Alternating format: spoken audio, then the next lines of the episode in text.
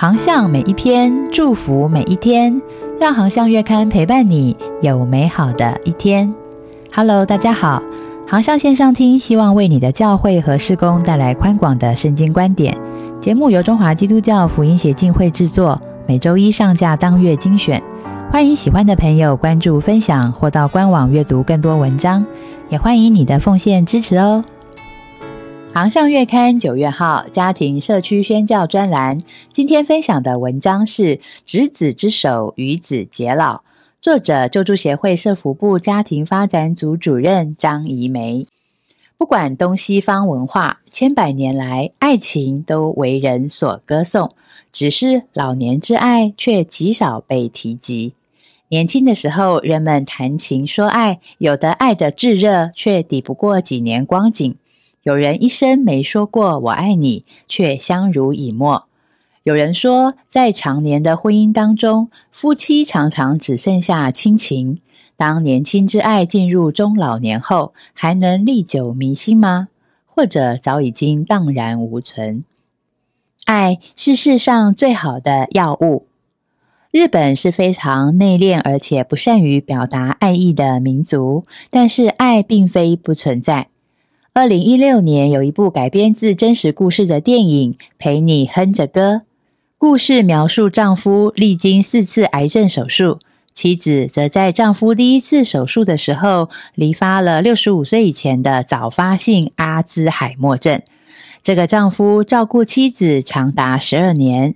在照料的过程当中，即便妻子一天天的遗失了两个人的回忆，变得像婴孩一样无法自理生活，但是这位丈夫仍然以无限的爱与包容，不时陪着热爱音乐的妻子哼着最爱的曲子，两个人牵手走完一生。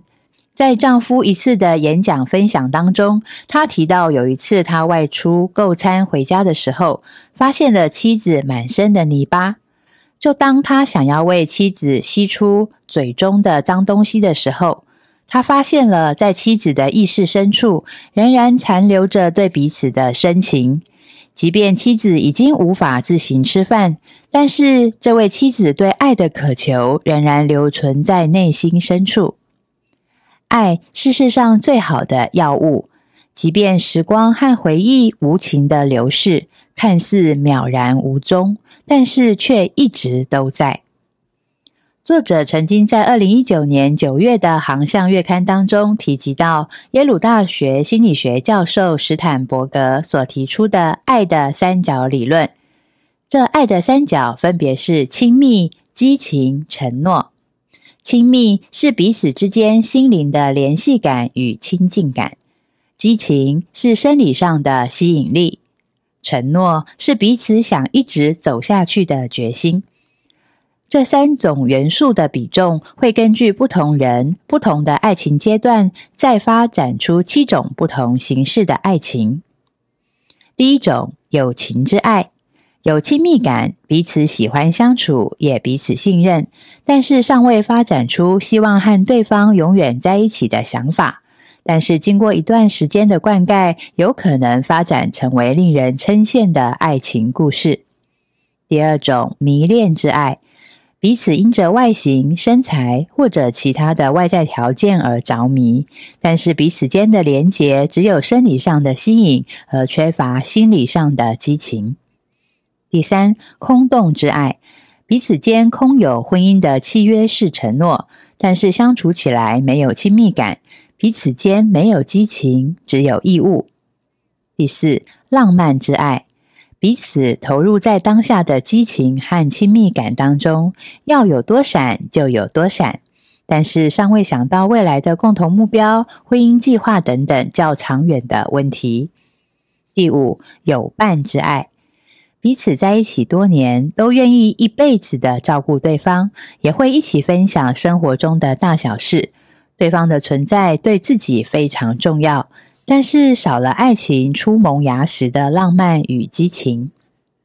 第六，愚昧之爱，凭着一股冲动步入了婚姻，双方均认为找到一生的挚爱，但是随着日积月累的冲突或者是疏离，心中的亲密感渐渐的腐蚀，仅剩下生理的激情与婚姻的义务。第七，完美之爱，双方彼此有足够的信任感和亲密感，最重要的是彼此都有携手一生的决心，而且有无可取代的重要性。这是爱情最美好的样式。这七种爱情的样式到老年之后怎么样了呢？对许多迈入老年期的人来说，因为看尽了人世沧桑，所以对绝大部分的事情都比年轻的时候更看得开。然而，对爱的需求与应应方式却与年轻的时候相似。心理学家把六十岁的人与四十岁的人拿来做相比，发现到年长者比年轻人更期待浪漫的爱情，只是升华成为了性冲动较少，而且是更温和且成熟的爱情。老年的时候，如果失去伴侣，不管是独居或者是子孙满堂，都会被孤独感侵袭。根据美国一份研究报告指出，安养院得失智症的老人很可能因为爱而减轻症状。在前述的影片当中，丈夫的友人曾经说过一段话：“你刚缔造了医学界的奇迹，阿兹海默症的患者最多活不过五年。”幸运的最多活八年，但是八重子十二年后还能够自己吃、咀嚼、吞咽，还有情绪上的起伏，甚至会大笑，这都是不可思议的事情。这都出于你的细心照料。这一段朋友对丈夫所说的话，不只证明了出于爱的照料有着神奇的祝福能力，也呼应了丈夫自己在演讲的时候所说的一句话。生活中的大小事集结成了爱，而这份爱源自于无限的心之泉源。这说明了老年人因为成熟应对过往经历而积累出来的力量，能够经营出完美的爱。虽然我们不知道电影中的丈夫在真实生活中是否认识上帝，但是身为基督徒的我们很清楚，上帝才是爱的源头。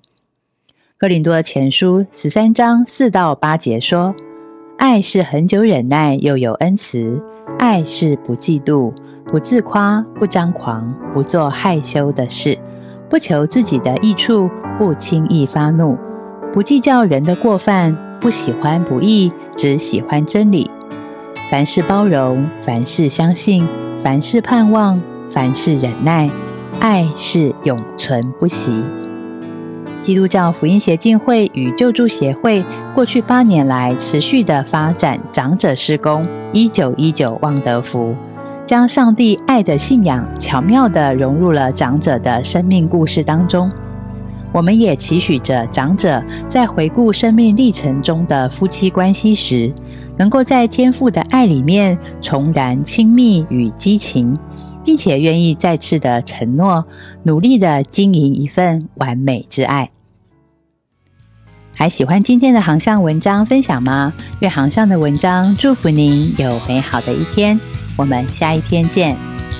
永清啊，台湾领袖高峰会有个来喽！二零二三台湾领袖高峰会即日起开放报名喽。今年的主题是随时随地起来领导。台北唯一官方场将在十一月十号至十一号举行，地点在台北大直夏凯纳灵堂堂。这是一场变革性的体验，能提高教牧领导的能力与信心。不论来自何种文化、职业、身份、宗教，只要对领导有负担，愿意承接成为领袖的挑战，都欢迎参加这场盛会。在这两天，您将接受十二位世界级的领导力大师的装备和激励。诚挚地邀请，让我们一起来影响世界。请上网搜寻“二零二三台湾领袖高峰会”。